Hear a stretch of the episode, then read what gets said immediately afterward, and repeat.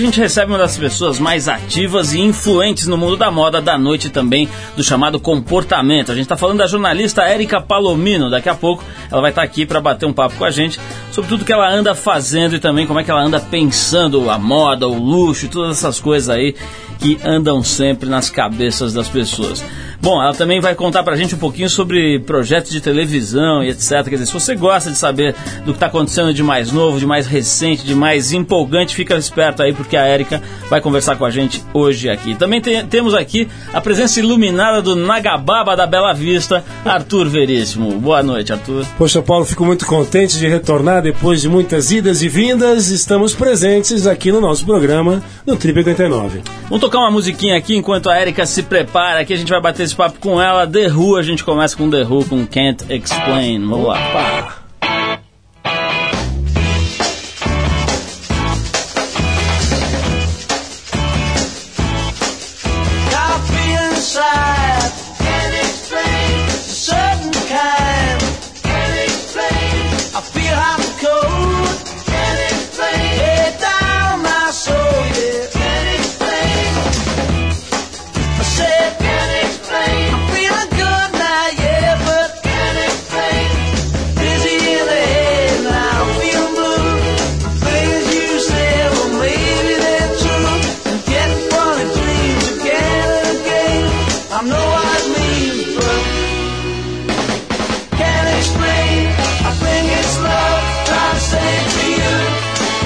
Bom,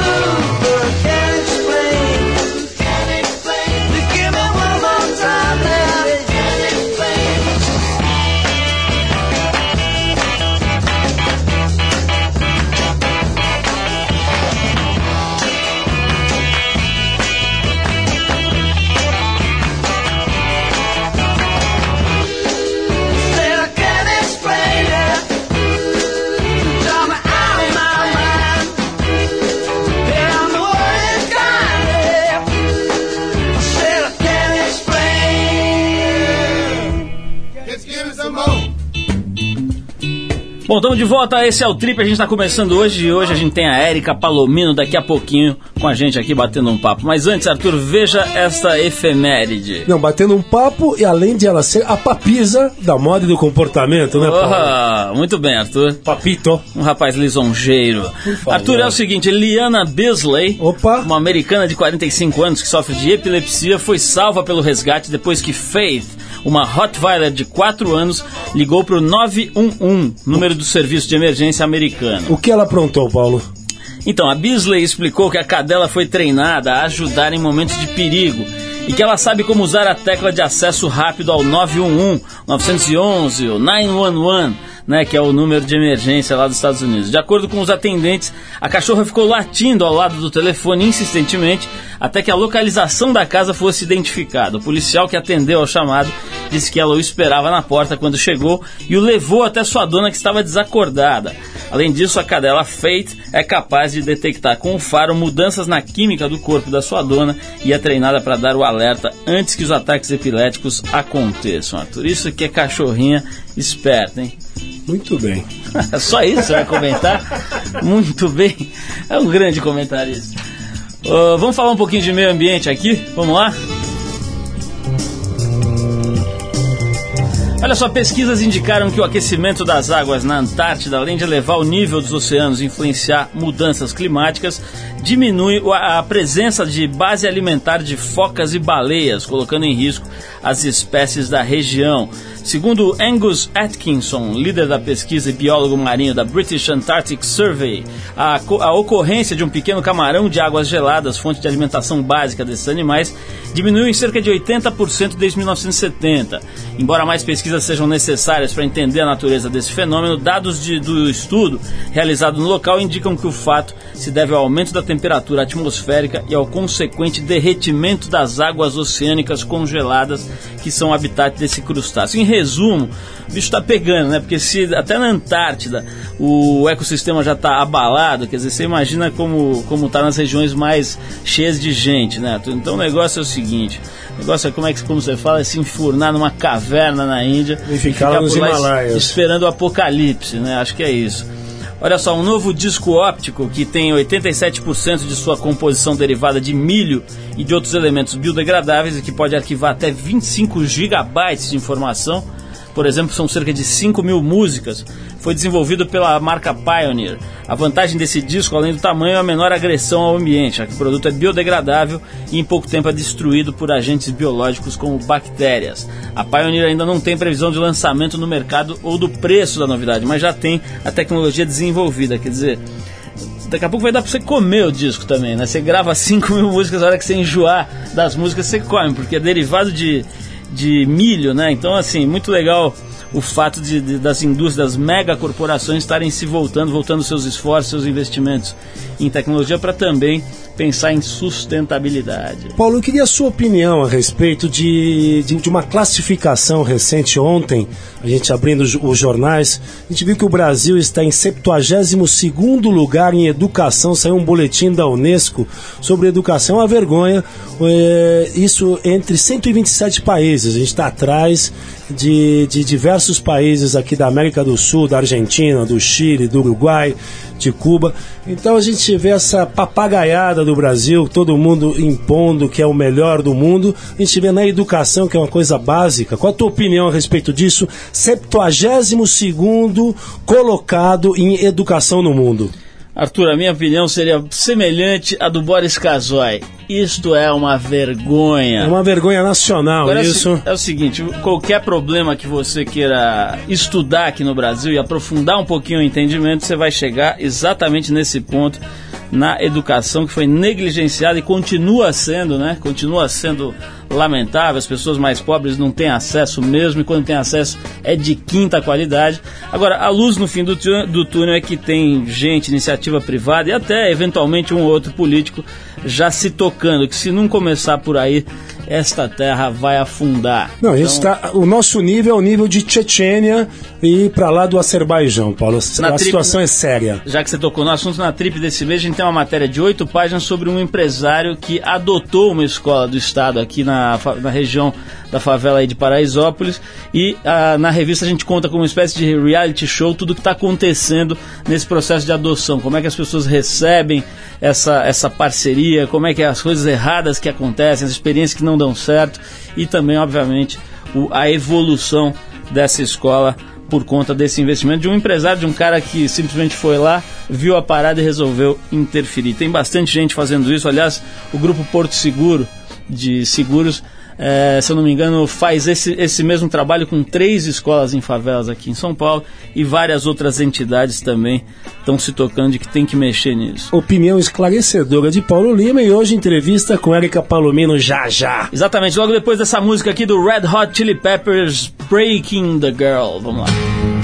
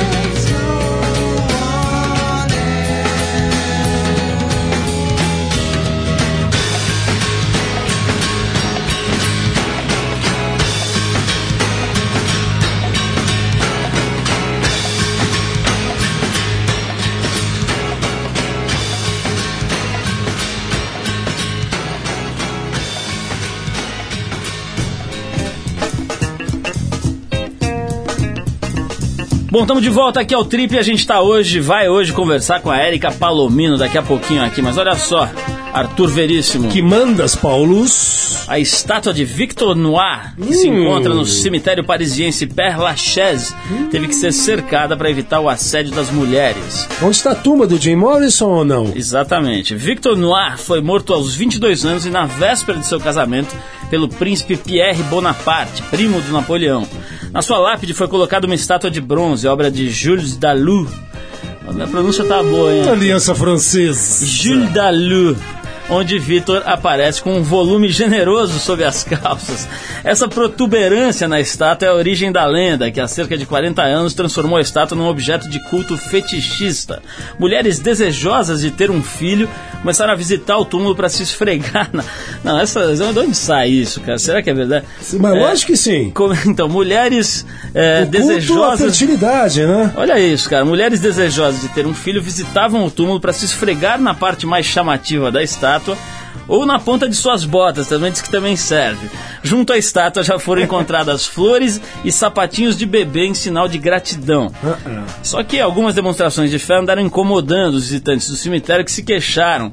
Dizer, o cara vai lá visitar o túmulo da avó e tal, de repente tem uma mulher se esfregando na estátua enlouquecida. Quer dizer, realmente não faz sentido. Então, por de- decisão da prefeitura municipal, a estátua do tal do Victor Noir está agora fora do alcance popular numa, num local reservado. Não, o, o, Paulo, atrás do Hilton Hotel, em Bangkok, na Tailândia, existe um local que é, é um culto à fertilidade, onde, pronto, vamos falar a palavra correta, existe séries de falos de madeira, de, de gesso, tem por volta de uns 300. A gente fez até uma matéria por lá que não foi publicada ainda na Trip. Acho que vai ser censurada. Só. Não, mas ó, vamos falar sério, né? Tá bom, vamos, vamos. Está dada a informação, uma informação de altíssima relevância. Se você estava atrás da estátua de Victor Noir, pode esquecer.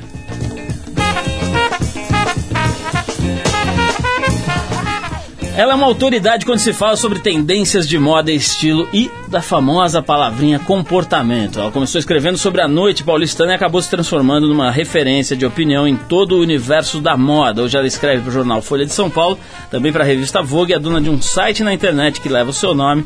Já escreveu dois livros e também vem trabalhando forte com palestras, prestando consultoria para algumas marcas, enfim, atuando em uma série de suportes levando essa informação que ela foi desenvolvendo. A gente está falando da jornalista Érica Palomino. Érica, obrigado por você ter vindo aqui. Um prazer te receber novamente aqui. E você já, que estava aqui desde o começo do programa, já abasteceu o seu arcabouço de informações com coisas importantes que você pode, como você pôde constatar aqui no, no nosso noticiário, né, Erika? Tô adorando esse, é muito divertido, é perfeito. Ô, Erika, vamos falar um pouquinho disso que eu disse agora no começo, né? Dessa coisa de você ter começado a falar no jornal, na Folha de São Paulo, sobre noite sobre festa, sobre uma certa cultura que estava se formando em determinados tipos de boates ou de clubes, para quem preferir. E de repente isso já te jogou para a coisa do estilo, da moda é. e acabou construindo um outro desenho na tua carreira, né? É, e parece que isso faz 20 anos, 30 anos, não é tanto tempo assim, né, Erika? É, é recente. Eu entrei na Folha em 88, eu comecei entrando na área de moda uh, um pouquinho depois. Na verdade, eu entrei como redatora da Ilustrada, fui cavando um espaço como crítica de dança por causa da minha formação como bailarina. E acho que mais ou menos tem, tem uma certa uh, afinidade, acho que é a questão da estética, a questão do corpo. E, e eu acho que eu sou mais movida à novidade, quer dizer, eu gosto do novo onde quer que ele esteja. Mas, de toda forma, a migração se deu quando eu comecei, eh, a partir da minha coluna que falava do cotidiano dos, dos clubes noturnos e dessa coisa que estava estava começando mesmo lá no início dos anos 90 a falar de como as pessoas se vestiam ali. E de alguma maneira, quer dizer, a, gente, a indústria da moda estava sendo bastante uh, atacada pelos sucessivos e fracassados. Uh, planos econômicos. Então, é, foi do clube que saiu a, a, a, centelha novamente que iria fazer detonar a moda brasileira é, de 10 anos então para cá. E aí eu fui, fui junto. Erika, tem uma coisa interessante no teu trabalho que eu acho bastante educativa até sobre um certo aspecto, que é a questão do, do, universo gay, né? Quer dizer, você tem valorizado bastante a criatividade que brota do universo gay, ou enfim, das pessoas é, é, que militam aí nessa, nessa seara que ainda é absolutamente discriminada aqui no Brasil. Ontem eu estava conversando com uma menina de 15 anos e ela estava me contando que tem um, um garoto que estuda numa, num colégio de rico, enfim, lá de São Paulo, E ela tá dizendo que tem um garoto lá que é gay, que se assumiu gay e tal, e ele é discriminado, ele não tem nenhum amigo na escola, ninguém se aproxima do cara. Isso em 2004 para 2005, num colégio de gente que supostamente culta, né? Então, assim, o teu trabalho acaba, acaba sendo uma forma de, de valorizar né, quem tem essa orientação sexual. Como é que é? Isso aí teve, teve uma pensata nessa história ou foi uma coisa que naturalmente Não, aconteceu? Foi muito espontâneo, eu sempre me identifiquei muito com a comunidade gay e, e acho que eu vejo isso com muita naturalidade, é uma coisa que eu nem penso, na verdade. E quando eu entrei é, mais forte nessa história foi justamente falando It's okay to be gay, né? E era o início dos anos 90, quando as pessoas estavam realmente se permitindo experimentações e, e, e houve um clima de maior liberdade sexual mesmo, que era muito propício pelos clubes, né? No, no, ali no escurinho, você pode fazer o que você bem quiser. Então você podia brincar com diferentes personagens e isso foi bastante conveniente. Então quando você, a primeira coisa que eu fiz na Folha, na minha coluna, foi mudar a vinheta que tinha a vinheta clubes gays e clubes, sei lá que, nem sei como é que eles chamavam, mas eu falei, olha, tem que avisar para nenhum dos dois lados se surpreender, né? Mas eu acho que separar não tem nada a ver, acho que as pessoas têm que estar integradas. Eu fico um pouco chocada, talvez uma das coisas que tenha me abalado recentemente seja essa cruzada anti-gay que está acontecendo nos Estados Unidos agora com a eleição do Bush está, está me preocupando bastante porque eu acho que isso pode ser, sei lá, e pode, pode ir respingando para outros lados. Então acho que sei lá, tô meio preocupada. Esse reflexo aqui no Brasil também, né? Também, também, né? Que é tudo muito careta, né? Eu ainda acho que São Paulo ainda tem alguns avanços, mas não sei, ando refletindo. Essa, essa informação, por exemplo, quer dizer, num colégio de, de gente com acesso e tal, um moleque de 15 anos ser discriminado nesse nível, de que o moleque fica o dia inteiro sozinho no canto. É o buraco então, negro, né? É um negócio complicado. Mas vamos ouvir uma musiquinha aqui e a gente já volta com mais Érica Palomino. A gente separou aqui um New Order, essa é do tempo que o Arthur era DJ. E a Érica o... dançava, né? Essa é boa, eu vi qualquer, eu amo. Tempo, essa é no é tempo. Mandem, não. Essa é do tempo que o Arthur tinha dois, dois picapes a carvão. E o Zé Gonzalez era meu assistente. Ficava jogando carvão na, na, na, na lareira ali pra rodar as picapes. É o New Order com Bizarre, Bizarre Love, Love Triangle. Olha que chique, hein? Vamos lá.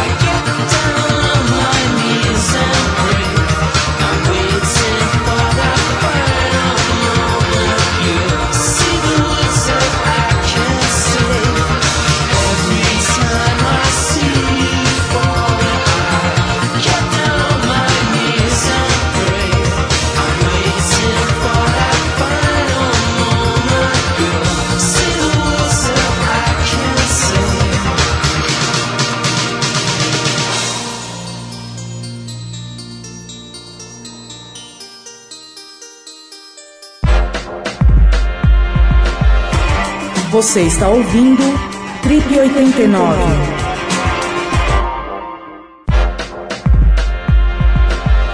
Estamos apresentando Trip 89.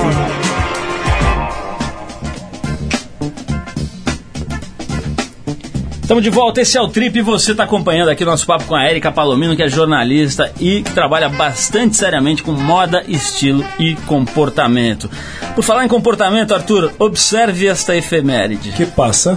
Uma mãe de Mossoró, no Rio Grande do Norte, Conheço foi impedida pela justiça. Conhece a cidade ou a mãe? Mossoró e Rio Grande do Norte. Ah, bom. Então, essa tal dessa mãe da, lá do Rio Grande do Norte foi impedida pela justiça da cidade de servir na festa dos filhos adolescentes dela doces em formatos de seios, vaginas, pênis e bumbum. Hum, nham, nham, nham, nham, nham. Agora, o a nossa produção tá numa fase fálica aqui, né? Não, numa Impressionante. fase, não, fase de genitália, que Parece isso tem que estar presente. Parece poxa. Caceta e Planeta, todas as piadas tem bumbum, tem não sei o quê. Mas, Paulo, bom humor, genitália e inteligência, isso é uma tríade perfeita. Ah, que belíssima frase você cunhou, Arthur. Ah, Bom, mas vamos falar dessa mãe aqui. A tal da mãe, ela fez o pedido à vara da infância e da adolescência, alegando caráter educativo, já que o tema da festa seriam os órgãos do corpo humano e alertaria sobre a necessidade de prevenção de doenças sexualmente transmissíveis. Olha, olha, olha o sistema judicial do Brasil perdendo tempo com isso aqui. A véia queria fazer uma festa cheia de bumbum de chocolate. deixa a véia, né? Deixa a véia fazer. Mas tudo bem, a festa teria a presença de adolescentes a partir de 15 anos. E a juíza Fátima Maria Costa Soares Lima entendeu que os doces não deveriam ser servidos e ela se baseou no artigo do Estatuto da Criança e do Adolescente referente ao vexame e constrangimento a adolescentes. Então, no fim, a festa rolou, mas foi só na base do brigadeiro mesmo e não teve conversa. Érica, vamos voltar aqui para tentar falar sério aqui, porque hoje no programa tá difícil com essas notícias aqui que aparecem. Ô, Paulo, a, a, a Erika é mais ou menos um container turbo de 60 pés, cheio de informação bacana.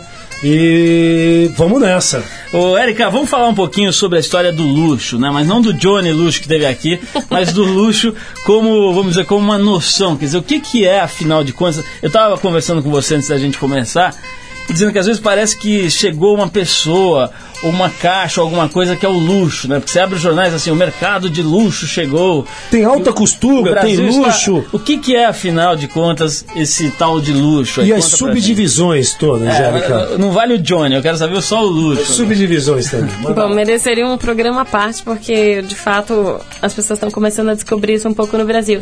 A questão parte do mercado de luxury, né? As marcas de eh, luxury brands, né? Que é basicamente o mercado do preta-porter internacional e de onde sai todo esse consumo de alta roda, né? As coisas realmente bem mais caras e que servem como elementos de status, né? Então acho que talvez seja essa a descoberta do Brasil. As pessoas estão tentando se agarrar em alguns símbolos, né? para demonstrar aí um- uma grana, uma situação, um conhecimento e tal. O que é sábio. Não, é, é um exemplo. Outro dia eu vi numa coluna que não era sua, mas numa coluna, eu acho que era na Folha do Estado, em que simplesmente é, é, é, a informação era essa: que 95% das pessoas que estavam nessa festa usavam a marca de um, de um, de um jeans que custa 800 a mil reais.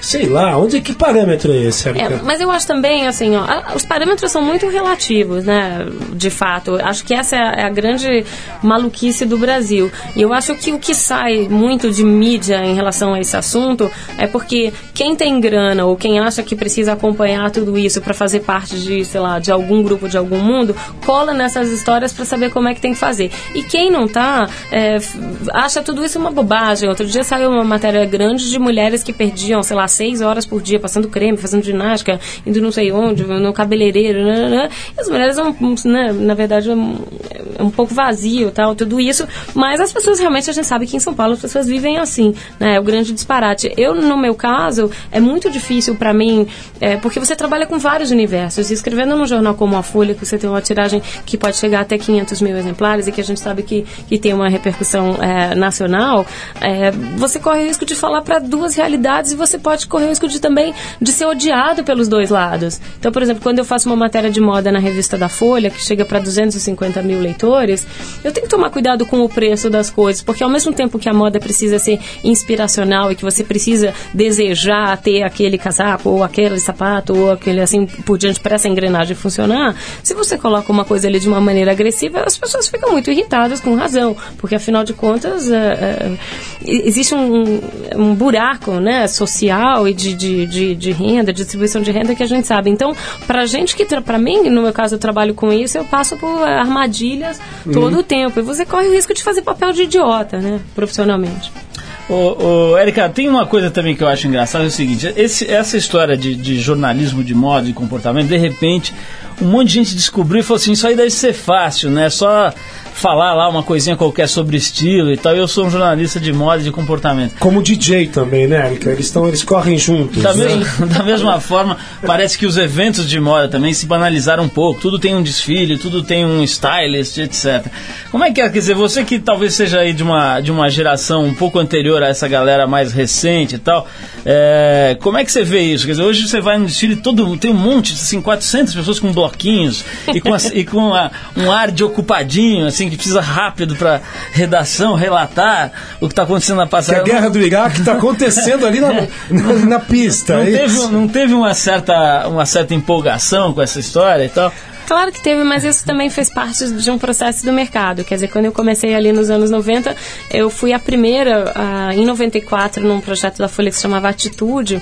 Era muito legal a falar das profissões da moda que não, uh, não fossem só os estilistas. Então eu comecei a falar dos produtores de desfile, dos maquiadores, trazer todo o backstage e para glamorizar um pouco isso, para que houvesse um interesse das pessoas e também um interesse do restante da mídia. Então o que aconteceu? As pessoas morderam a isca, né? Essa bola foi levantada. Fostes a fomentar contadora disso tudo. Sim, culpa, é. é verdade. Mas daí uh, coube a mim também, porque eu saí na frente disso, de conduzir tudo isso com responsabilidade para que simplesmente esse oba-oba fosse transformado em profissionalismo, Sim. em seriedade e que isso fosse visto como um grande mercado, uma grande indústria que emprega, que faz girar dinheiro e que sustenta milhões de famílias no Brasil inteiro, não só como uma coisa imbecil, fútil e que relacionada à roupa. Eu sempre falo que moda é tudo menos a roupa, né? E, em última análise, eu também nem me considero uh, editor de moda, porque eu acho que só a moda para mim não é suficiente. Essa, essa engrenagem da moda, a indústria da moda, eu acho realmente um pouco vazia. Acho as conversas, a gente até estava falando disso um pouquinho antes.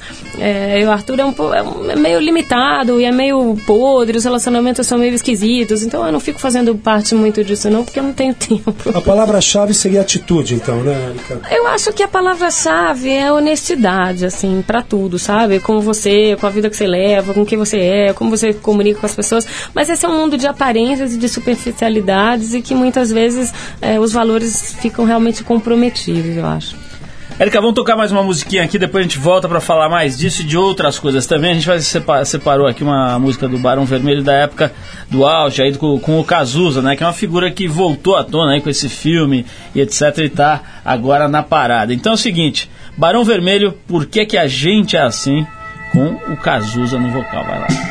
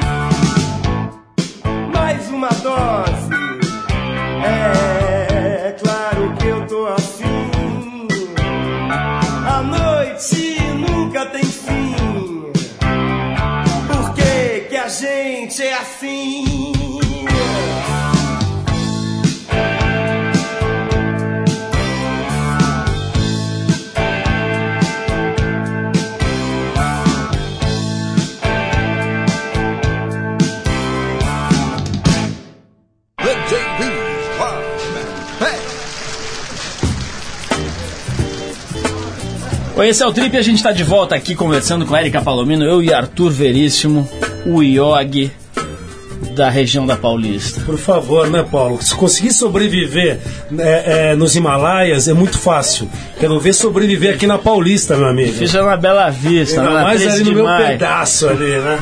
Bom, Arthur, é o seguinte, provavelmente você já foi abordado domingo de manhã por algum fiel religioso disposto a convertê-lo à sua ordem, à sua crença. A todo momento, acho que todas as pessoas, o Tem, telefone. vem Hare Krishna com incenso, vem pregador de todo que é tipo. Mas um homem em Taiwan extrapolou esse tipo de approach. Chen, como foi identificado pela polícia de Taipei, invadiu a jaula dos leões no zoológico da cidade e começou a gritar para os animais: Jesus vai salvar vocês. Incomodados pela presença daquele pastor barulhento, os felinos de grande porte, que para sorte do Chen tinham sido alimentados pouco tempo antes, atacaram o rapaz que levou algumas mordidas nos braços e também nas pernas. O psiquiatra que falou com Chen disse que ele resolveu converter os leões depois de ouvir vozes em sua cabeça. Impressionante, passou isso no Fantástico. Nesse domingo, as cenas. Um cara maluquésimo. Nós fomos furados pelo Fantástico? Fomos Isso- furados pelo Fantástico. Que Glória horror. Maria apresentando a matéria, Paulo. Que horror! Ô Paulo, a gente que eu- é, é uma curiosidade que eu tenho muito grande, eu que sou um viajante, estou sempre viajando pelo Não mundo para de viajar, É, né? não, não, a Érica Palomino é pior do que eu, Paulo. Eu queria que ela destilasse, contasse pra gente, pelo menos, quantas viagens ela faz em média por, é, é, ao ano ao exterior. Boa pergunta. Olha, não dá, não dá nem pra contar. Eu sei que eu tem duas coisas que eu sei que são é, imutáveis na minha vida. São as duas temporadas internacionais de moda, que são fevereiro e março, e setembro e outubro. Então, se tem alguma coisa que eu, que eu sei que é certa, é isso. E, uh, e eu viajo bastante também para pesquisar, para trabalhar, para olhar.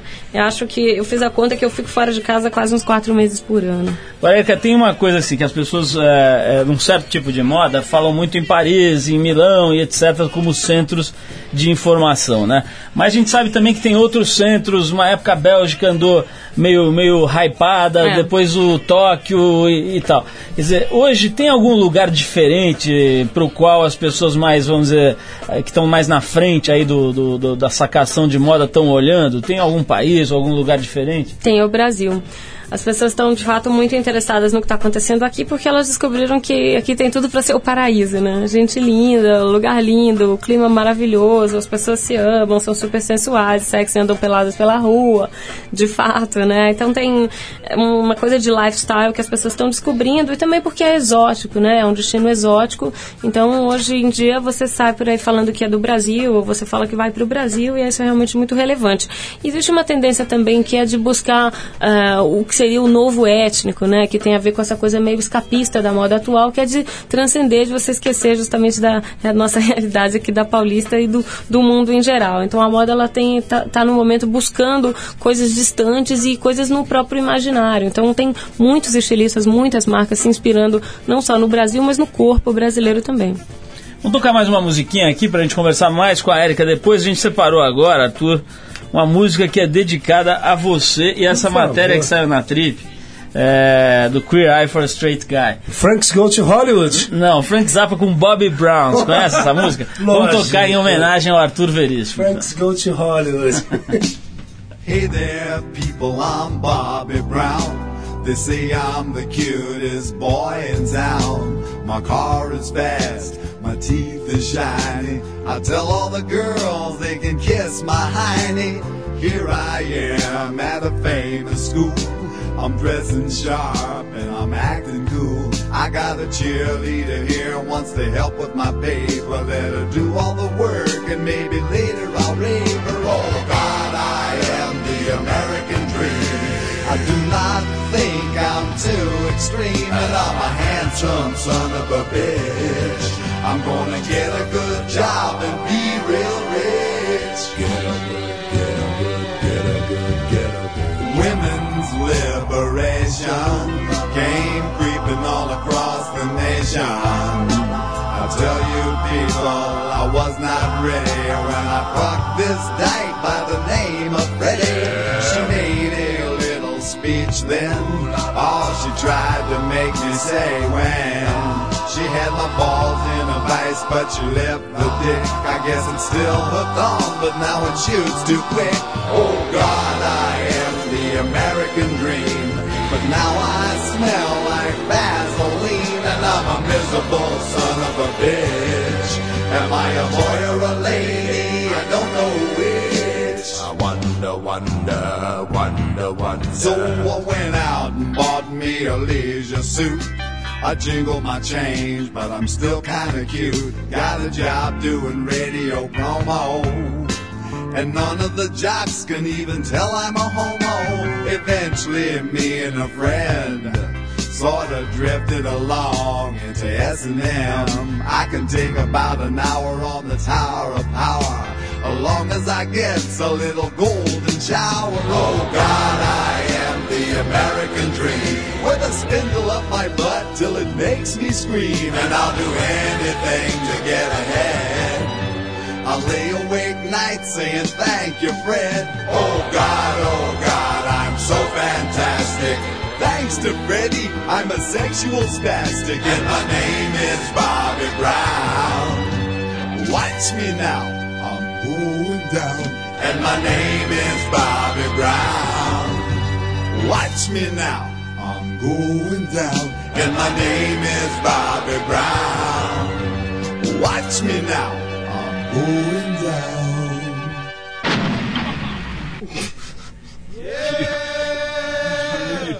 Of. Let's give it some more.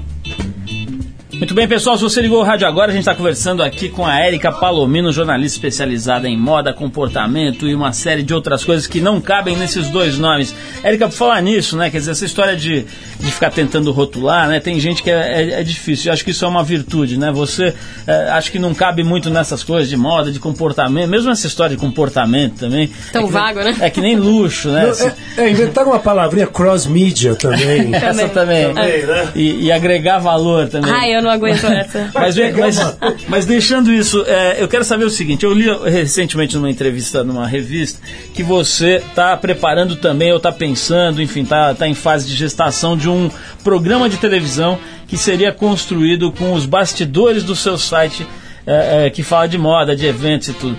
Como é que é essa história? Quer dizer, de onde saiu isso e onde você acha que pode chegar?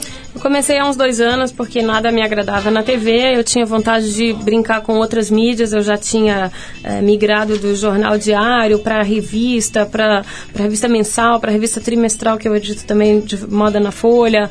E a partir dali eu fui para a internet com o tempo real e eu comecei a descobrir as possibilidades da internet e, de fato, a agilidade da, da, da internet deixou tudo para trás.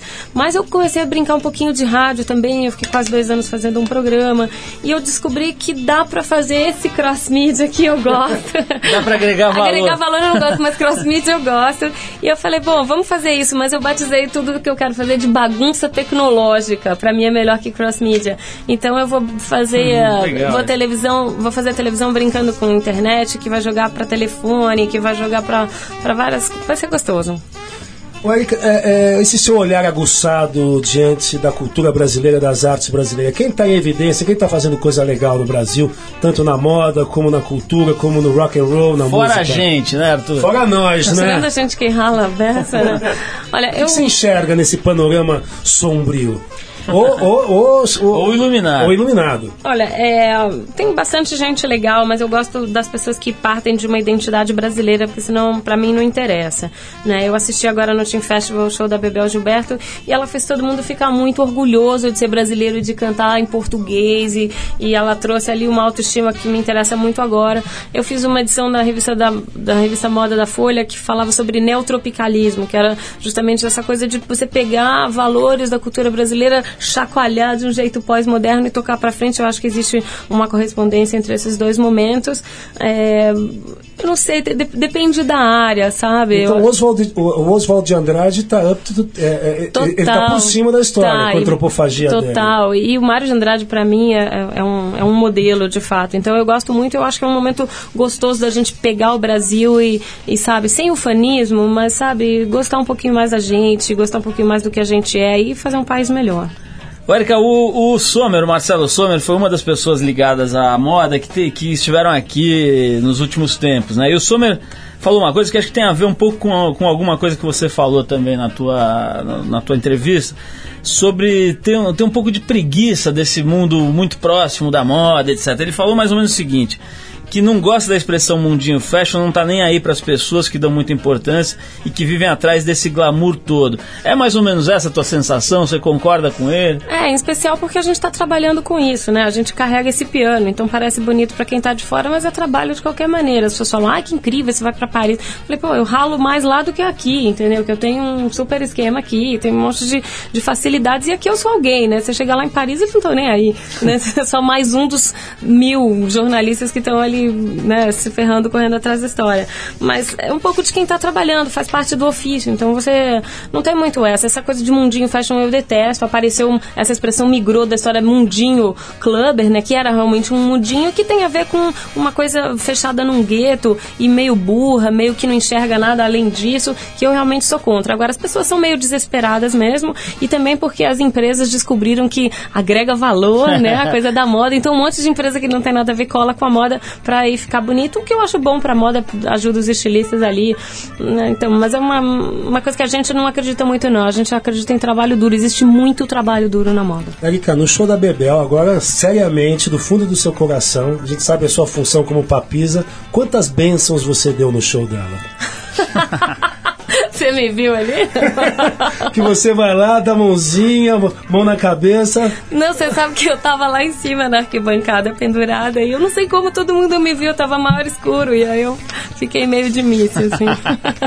Foi verdade. Meio de miss. Ô, Érica, você, é, é, pra gente terminar, eu queria perguntar um negócio que eu acho interessante, que é o seguinte, te- teve uma época em que a gente, fazendo matérias também sobre esse assunto de moda e tal, é, ouvia de muita gente boa ah, uma, uma declaração meio comum que era dizer que no Brasil não se criava praticamente nada. Eu estou falando de 10, 15 anos atrás, né? Então é, é, é, parece que nessa época era tudo muito reverberando outros países, outras culturas, etc. Você acha que hoje tem é, gente criando coisas originalmente brasileiras de fato? Você pode citar alguns exemplos? Quer dizer, quem está fazendo é, moda de verdade aqui no Brasil?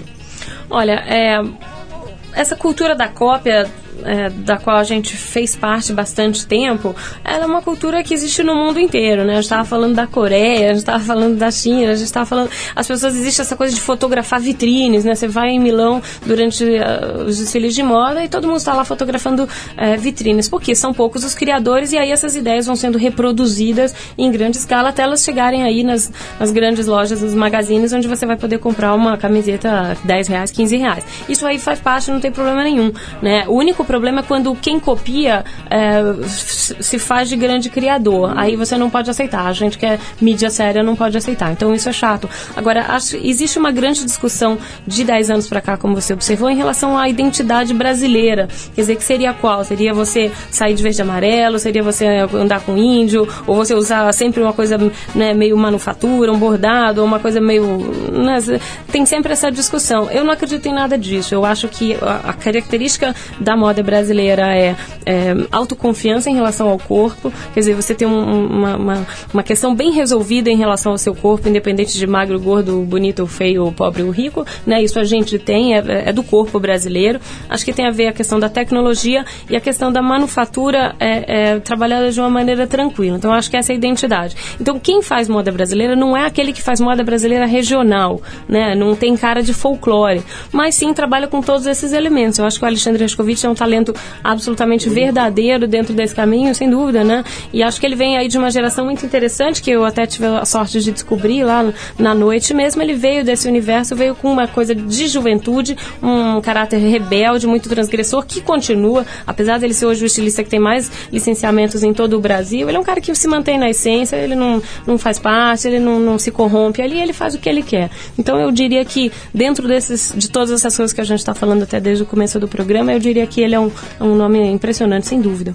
É, você sempre... só cita ele, então. Não, e, e, várias pessoas sempre, às vezes não citam só o Alexandre, mas citam sempre o Alexandre, é. né? Então, eu, eu, eu, eu poderia ir, me, me estender fundo, um pouco né? mais, assim, por exemplo, eu acho que a Carla Giroto é o novo Alexandre, né? Então ela é um nome bacana para a gente observar por, também por esse caminho. Eu gosto dessa abordagem um pouco alternativa, um pouco underground, que eu acho que lá na frente ela dá bons resultados. E os magazines, assim, que vendem uma moda mais barata pro o nosso ouvinte em geral? Como Pois é? eu acho super legal, eu acho que não tem problema, eu acho que é, é, é, difusão de tendência sempre é interessante. E o que é mais bacana, por que, que a informação de moda hoje é tão valiosa e por que, felizmente, eu trabalho tanto? Porque as pessoas querem saber como usar essa informação, porque aí elas podem ir lá na, na loja da vida uhum. e é, comprar uma roupa baratinha, mas que tá na moda, mas que é legal, ela se sente bem, é fashion, vai custar barato, ela joga fora, na outra estação, felizmente, ela compra outra, né? Porque a gente tem aí uma estação depois da outra. Então, eu acho super saudável, acho que a, a moda tem que, tem que falar com todo mundo, acho que moda não é só passarela de São Paulo Fashion Week, moda é a roupa que você escolheu hoje para vir para cá, o jeito que você, né? Aliás, você, você tá um gato hoje, viu? É, tá você, tá você, claro. Por favor. Moda é cartão de visita, né? O jeito que você fala para as pessoas assim, olha, eu sou assim, eu sou isso, eu acredito Acabou. nisso aqui. Agora, vamos, vamos pedir para a Erika a mesma coisa que a gente pediu pro Johnny Luz, precisa trazer o Alexandre Ertkovic aqui. E o Johnny falou que ia trazer, né? Que ia trazer pela orelha. Ele falou até que ia puxar pela orelha, que ele estava fazendo uma, acho que um evento, alguma coisa Em no Nova exterior, York, né? não, não, que a todo momento ele está em Nova É. York. É, é, eu estava pegando um voo novamente para a Índia, encontrei ele sozinho na dele, camuflado, com rabico de. É, é, é, um, é, Cabelo. meio Hare né, Krishna, ele até. Aí o cara na dele, low profile, né? Total. Bom, legal, Erika, super obrigado mais uma vez por você ter vindo aqui, né? Foi super legal. A gente acho que com isso ajuda um pouco a esclarecer certos mitos e, e coisinhas e nominhos e, e rótulozinhos que vão às vezes confundindo mais do que esclarecendo a cabeça das pessoas. Acho que hoje a gente conseguiu jogar um pouco de luz nessas histórias, né? Parabéns pelo teu trabalho. Obrigada. Boa sorte aí no projeto Novo e Televisão. Boa, posso falar do meu site, convidar as pessoas a visitar o meu site? Lógico, e quando você quiser alguma orientação de moda, chama o Arthur Veríssimo. Ele tá arrasando. Ele é o rei dos magazines e ele sabe tudo da seção de vestuário desses magazines. O nosso Santo Fernan Alfen, né? Ai, tudo, tudo, tudo, querido. Mas fala do seu site. Então, ericapalomino.com.br, tá aí. Legal, bom, eu pensei, aparece o comentário do Arthur. O Arthur, ele prepara um comentário e fala, muito Sim. bom. Quer dizer, então é só o endereço, tá ótimo, tá, É, tá. dado, É, tá dado o endereço. o site As dela. pessoas tá? podem ir lá ver, tem informação sobre tudo que, como eu disse aqui no ao longo da entrevista, não cabe só nesse rótulozinho de comportamento. Tem um monte de coisa legal. Se você gosta de abrir a cabeça pro novo, vai lá e dá uma olhada. Vamos tocar uma musiquinha aqui é, que eu separei em homenagem a Arthur Veríssimo, Novamente? o Doberman da Avenida Paulista. Olha, o nome da olha. banda é Cachorro Grande. O e a Chihuahua. música- e a música é Sex Experience, tá mais pra, pra, pra, como é que é, pra perdigueira, né, Arthur? Um cão farejador Sempre, sempre. que faz levantamentos de informações pelo mundo. Cachorro Grande com Sex Experience, vai lá.